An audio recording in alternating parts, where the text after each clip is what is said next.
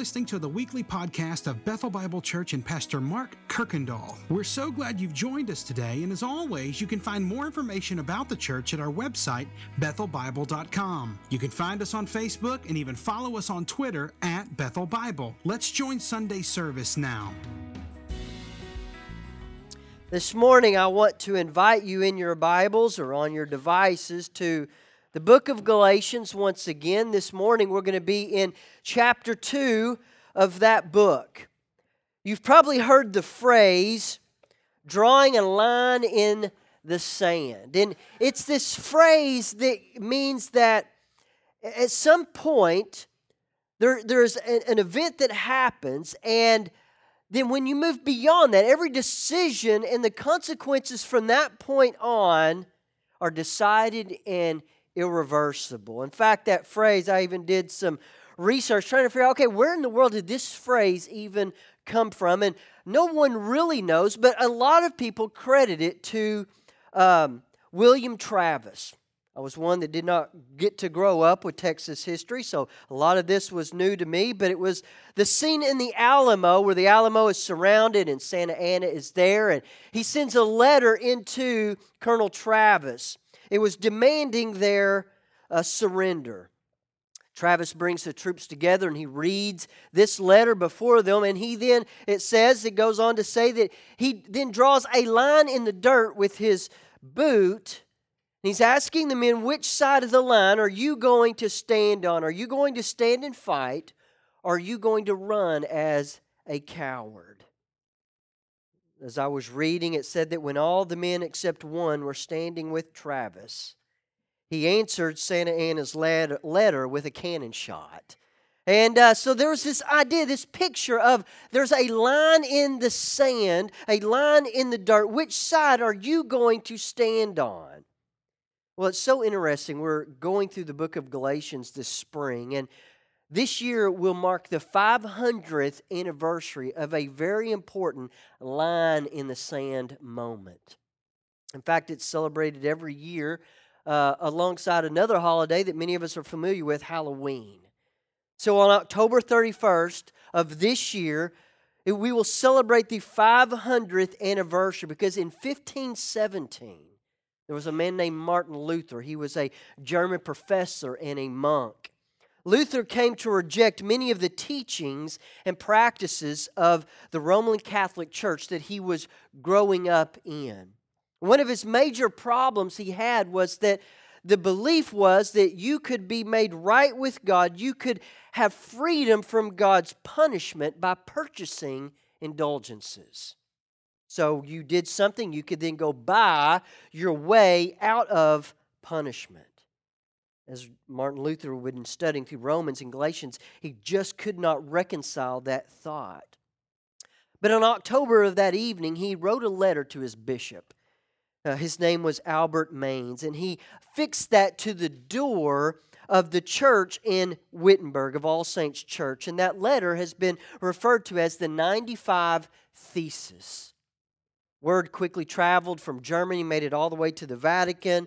And on June the 15th, 1920, the Pope warned Luther that if he did not recant what he wrote in his letter, he would be excommunicated, he would be kicked out from the church, and a line was being drawn in the sand.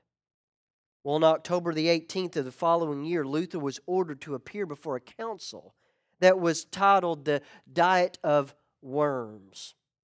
Room was packed, and they brought in this man that everyone was thinking about, everyone was reading and hearing about. They brought him before the council to see would this well known monk, would he take back the words he had written? Well, Luther asked for the evening to think about and to pray about what was laid out before him. The next morning, he's paraded back into that room, packed house everyone eager to hear the answer from Martin Luther. Luther stands before everyone and he spoke these famous words Unless I am convinced by the testimony of the Scriptures or by clear reason, for I do not trust either in the Pope or in the councils alone, since it is well known that they have often erred and contradicted themselves. I'm bound by the scriptures, and I have quoted, and my conscience is captive to the word of God. It says, I cannot, and I will not recant anything, since it is neither safe nor right to go against conscience. May God help me. Amen. And that was the moment that sparked the, the Protestant Reformation. And so this morning, I want us to talk and I want us to see about another line being drawn in the sand. And so we're going to pick up from Paul's letter in chapter 2, beginning at verse 1 today.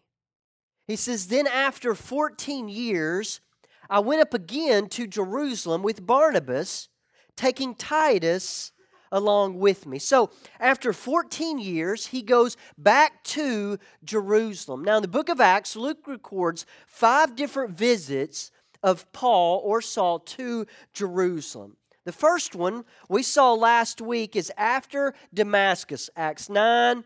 We see that Paul spent three years in Damascus, probably went down into Arabia, but he goes back to Jerusalem for only about 15 days. Well, then he fears for his life and he goes to his hometown of uh, Tarsus. So he is there. Visit two, it's a famine. In Acts 11, Paul and Barnabas traveled from Antioch, heading south, and they go to Jerusalem, bringing relief to the churches that are there. Acts 15, we get the Jerusalem Council. The fourth trip is the end of his second missionary journey. The fifth one, his final visit where he is imprisoned in Caesarea.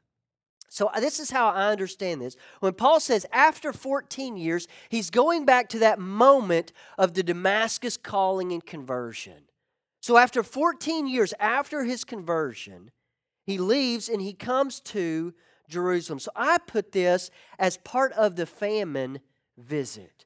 He's coming with Barnabas. I believe they're bringing money, they're bringing relief to help the Jerusalem church. But notice who is with him. First of all, it says Barnabas. Now remember Barnabas? Barnabas is that, that encourager, that he's the one that Jerusalem sends up to Antioch to find out what in the world is going on with the gospel and these Gentiles.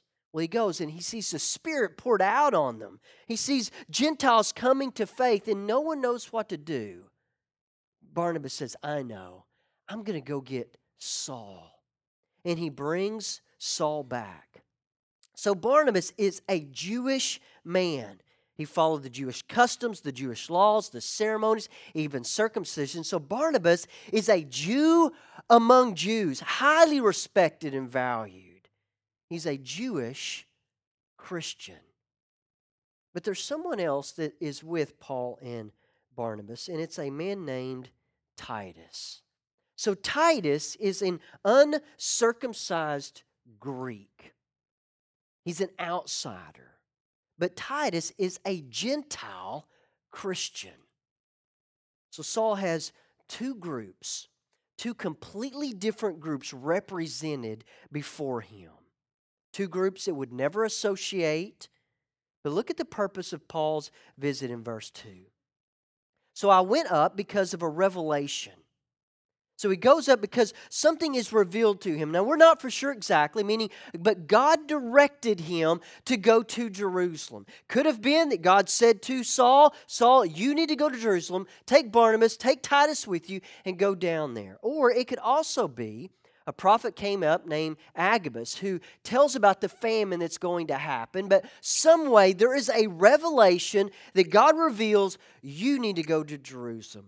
Because the point is, Saul is not going to Jerusalem because the uh, apostles told him to, not even that they asked him to. He was directed by God, not man. But notice what he does. So I went up because of a revelation, and I set before them though privately, before those who seemed influential, the gospel that I proclaim among the Gentiles, in order to make sure I was not running or had not run in vain. So, Paul calls this private meeting together with these church leaders, and we're not exactly sure who. I imagine it's probably Peter, it's probably James and John, and some of the other leaders in these Jerusalem churches. But notice what he does. He went to set before them, he's going to lay everything out on the table. And he wants them to see, he wants them to hear the gospel that I proclaim among the Gentiles. Now, we have to be so clear about this. And this is why it's so important, parents, to come to the meeting next week that the gospel, the gospel is not something that we do. The gospel is how is a sinner reconciled with a holy God? Person comes into this world. Every single person, as godly as your child may be, they come into this world totally opposed to God. There's nothing that we can do to take care of our greatest problem, our sin. So, God the Father, He sends His Son to live the life that we could never live. In fact, if we had a hundred chances, we could never get it right. But He also comes to die the death that we deserve because of our sinfulness. So, Jesus, He, he takes our sinfulness as if it was His own. That sin they did, yes, that's on me. He then turns around and he gives sinners his perfect righteousness.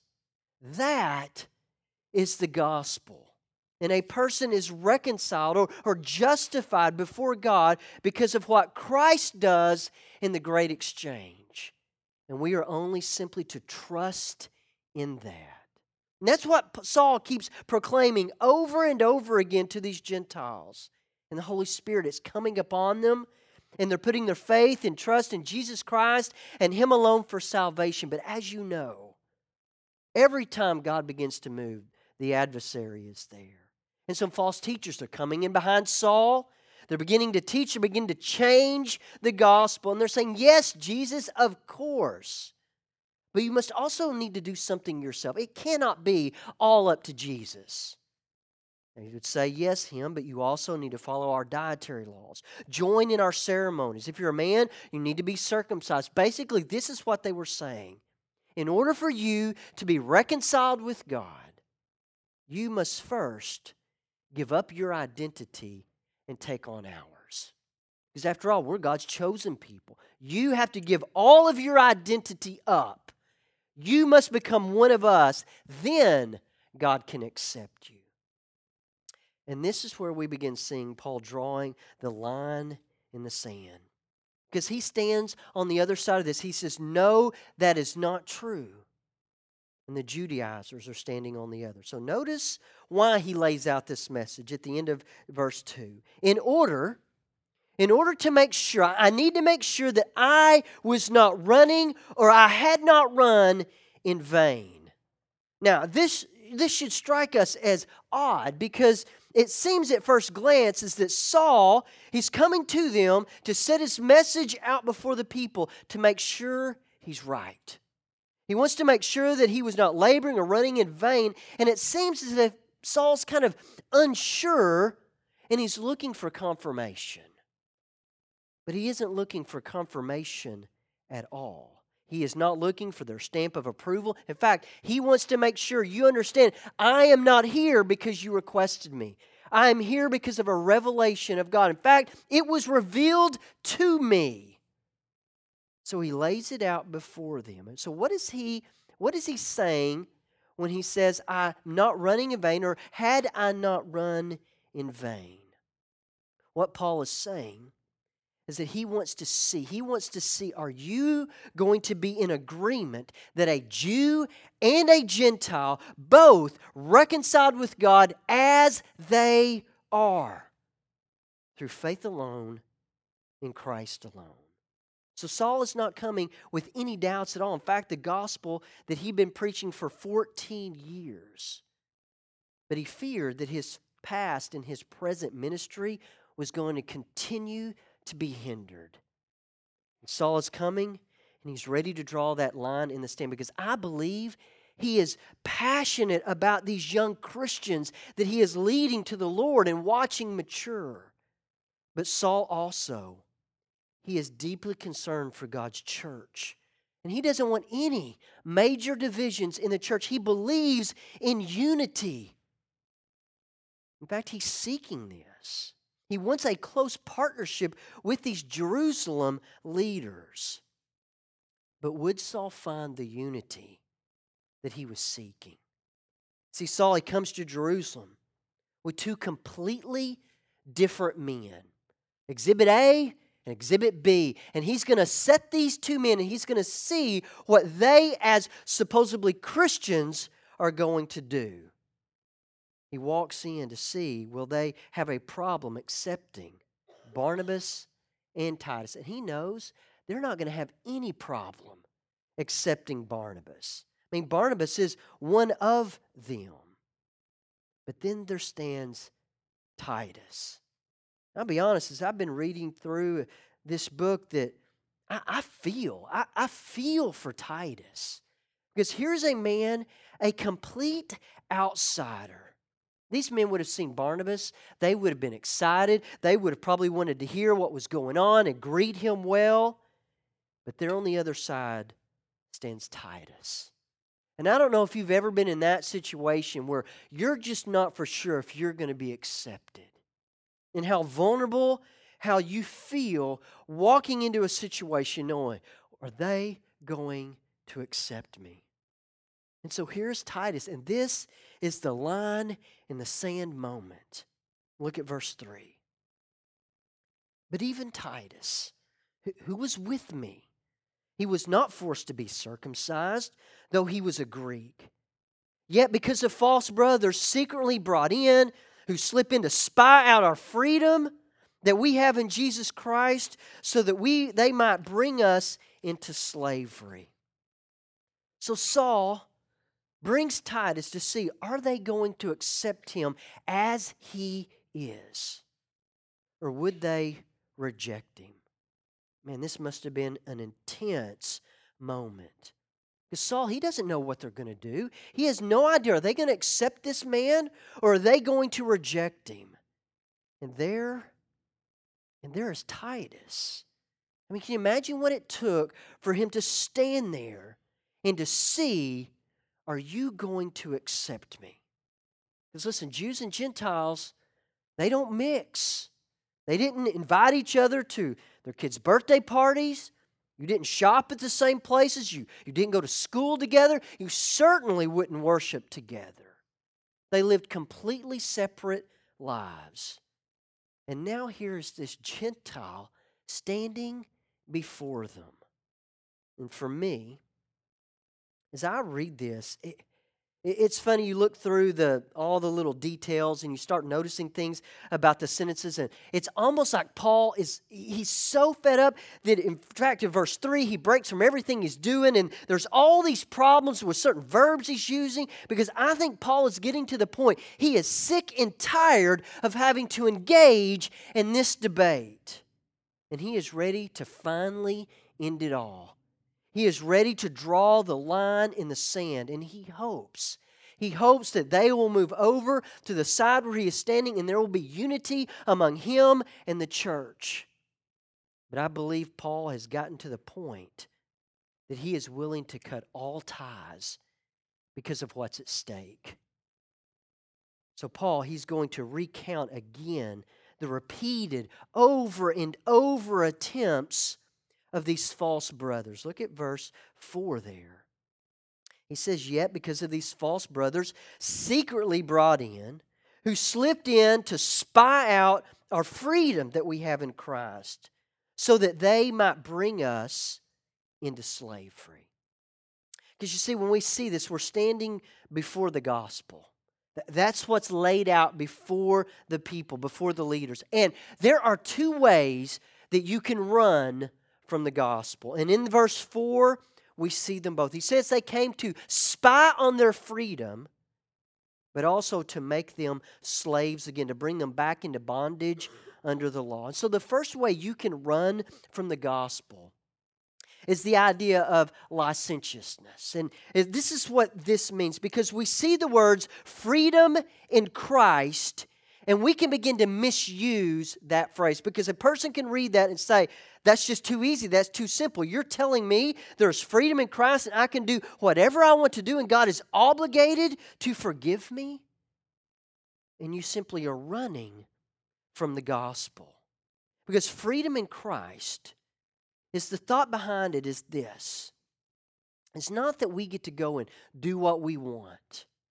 Freedom in Christ is that you are now free from having to obey God to make you acceptable to Him. In fact, I love how Tim Keller puts it. He says, Freedom in Christ allows you to say with complete confidence, I am more sinful and wicked than I would ever dare to admit. But I am more loved and accepted in Christ than I could ever imagine. And that, that is freedom in Christ, that we no longer have to earn God's acceptance by our obedience. Christ has done that for us. But the freedom in Christ allows me with all, with all confidence to say, Yes, I am more sinful and I am more wicked than I could ever imagine. But I am more loved and accepted in Christ than I could ever dare wrap my mind around. But the other way that you can run from the gospel It's what they're trying to bring the people, to bring the men back into. And it's a word that we could often use as legalism. And I think we all kind of have our definition that kind of works well for us. But legalism can be a thing where we create a list of convictions. And that's what they had done. There are certain things you should eat, God said that. There are certain things you should wear, there are certain things you should stay away from. And we create this list of things that we believe makes us acceptable. And you might have some convictions of your own. Maybe you've thought, you know what, I'm not going to watch anything above a PG 13 movie. Or maybe you've said, you know what, alcohol will never again touch my lips. Maybe you've got a strong conviction of, of homeschooling or private school or public school. There is nothing wrong with convictions. God can give you convictions and you should follow them. But it becomes legalism when we believe it gains us more acceptance with God, and then you hold those uh, convictions out for other people as the standard. And that's what the Judaizers were doing. They were saying, no, you need to live according to what we say. And we take those convictions and it can easily become legalism. So notice how serious Saul is about not adding or taking away from the gospel, because that's what both do. Licentiousness and legalism, they're taking away and they're running from the gospel. Look at verse 5. To them, not for one moment did we yield in submission, not even for a moment so that the truth of the gospel might be preserved for you. So at this moment, Saul was not going to back away at all because the gospel was a non negotiable item for Saul. Saul was making it abundantly clear that the gospel was an all or nothing discussion. They would either affirm it or they would reject it. He wasn't coming to sit down and say, you know what, let's find a compromise. You bring the best of what you think the gospel is, I'll bring the best of what I say it is, and hopefully we can come to an agreement. This was not a compromise. It was either going to be a total affirmation or a total denial. And Saul knows that Jews and Gentiles, they are accepted by God through faith in Christ without distinction, and that the church it should do the same. And this is a huge moment for Christianity. Could there be reconciliation? Could there be unity among people that are different? So here's Saul, there's Barnabas, and there's Titus. Would the church embrace them together?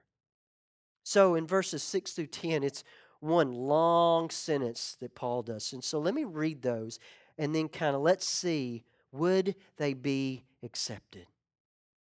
And it, from those who seemed to be influential, what they were, it made no difference to me. God shows no partiality. Those, I say, who seemed influential added nothing to me. On the contrary, when they saw that I had been entrusted with the gospel to the uncircumcised, just as Peter had been instructed with the gospel to the circumcised. For he who worked through Peter for his apostolic ministry to the circumcised worked in me of mine to the Gentiles. And when James and Cephas and John, who seemed to be pillars, perceived the grace that was given to me, they gave the right of fellowship to Barnabas and me, that we should go to the Gentiles and they to the circumcised. Only they asked us to remember the poor, the very thing I was eager to do. And so the answer is yes.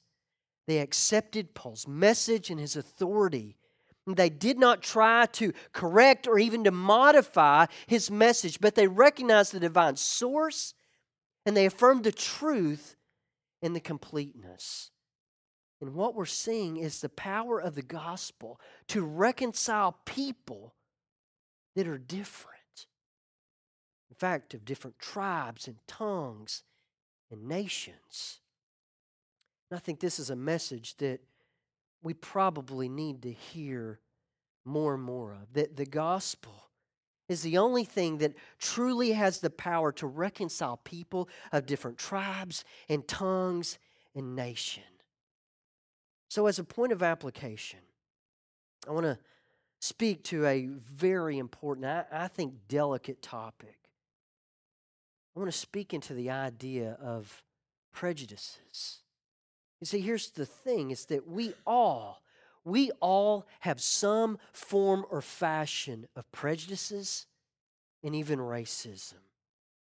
In fact, it's, it's born out of our sinful nature, and it, sometimes it is nurtured by our environment. And at the root of all prejudices, it all boils down to pride.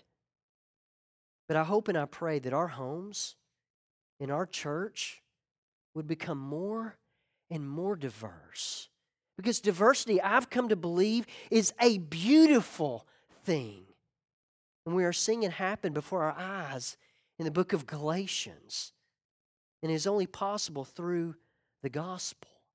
So when we meet or interact or serve or love others of different backgrounds and different cultures, it is not that we don't see or we don't notice the difference in people. It isn't we're blind to this, we're blind to that. No, we should see. We should notice the differences around us.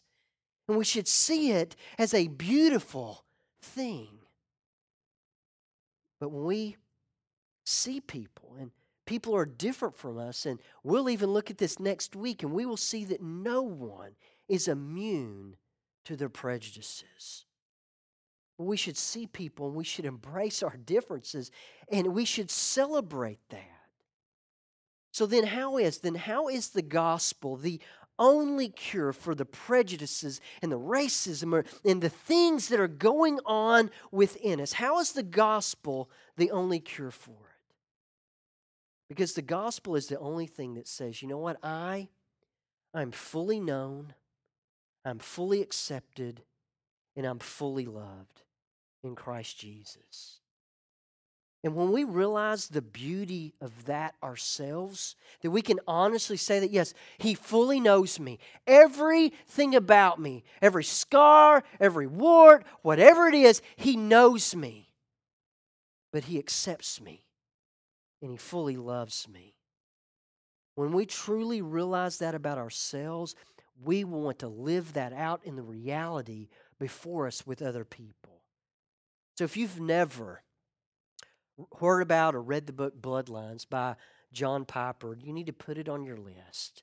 Because listen to the beauty of the way he puts it. The bloodline of Christ.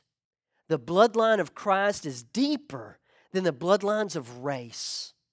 The death and the resurrection of the Son of God for sinners is the only sufficient power to bring the bloodlines of race into the single bloodline of the cross. Because listen, I can't stop thinking about Titus and, and what courage it took for him to stand up to come before a group of people that had never accepted him, to be completely vulnerable before that group of men that had always probably treated him that he was less of a human. The only way, the only way Titus could have done that was to know that no matter what they say, no matter what they do, I am fully accepted in Christ. That he had Christ's approval, he had his acceptance. And I believe Titus says, That's all I need. You can say what you want, you can think what you want. I hope you would accept me. But if you don't, I know who I am in Christ and nothing else matters. And so this morning, it does not matter what your education, doesn't matter your social status, it, it doesn't even matter your financial status, it doesn't matter the color of your skin. All believers in Christ get to experience the same freedom. So, no matter who you are, no matter what you have done, or where you come from, there is freedom in Christ to be able to say with complete confidence listen, I am more sinful and more wicked than I would ever dare to admit. But I am more loved and accepted in Christ than I could ever imagine. So, some here this morning, you know what I, I think that, that you need to hear and believe is that you are fully accepted and loved and fully cherished. Because you know what? You probably have a hard time believing this because you look at your sin, you look at the mess that you've made of your life, you look at your failures, and you think God could never love and accept me. You need the gospel. You need the gospel. Some of you here this morning, some of us need to probably painfully hear, you know what?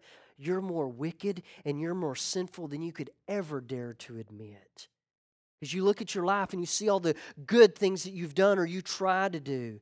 You look at other people and maybe even a person you share a home with, and you think, well, at least I'm not as sinful as them. Or look how hard I'm trying and you see all your striving and your good works, and you think, of course, of course God accepts me. Look how hard I'm trying. You need the gospel as well.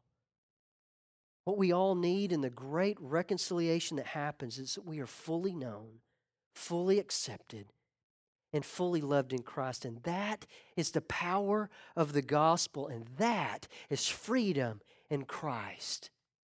And Paul says, That, that's the line in the sand. Which side are you going to stand on? And I pray that that would be your heartbeat, and that that would be the heartbeat of this church. Let me pray. Lord, we come before you with a great picture of different men standing before you and them all being seen in your eyes as fully known, fully accepted, and fully loved. And Father, as sinful beings as we are, that is our only hope. That in you we are known, we are accepted, and we are loved. And Father, where we live, the homes we represent, the schools we're in, the jobs we have, I pray that we would live that reality out before all those before us. That we would embrace our diversity and see it as a beautiful thing. And that we would all know that freedom that is in your Son Jesus. That we would be fully known, fully accepted, and fully loved. Father, is in His name that we think about, we worship, we pray to, that we stand before through the power of your Spirit. We say, Amen. Thanks again for listening to the podcast today. We hope that you were blessed and encouraged. And if you have any questions or comments, we want you to let us know. Simply send your thoughts to questions at bethelbible.com. Thanks for spending time with us, and be sure to join us next week on the Bethel Bible Podcast.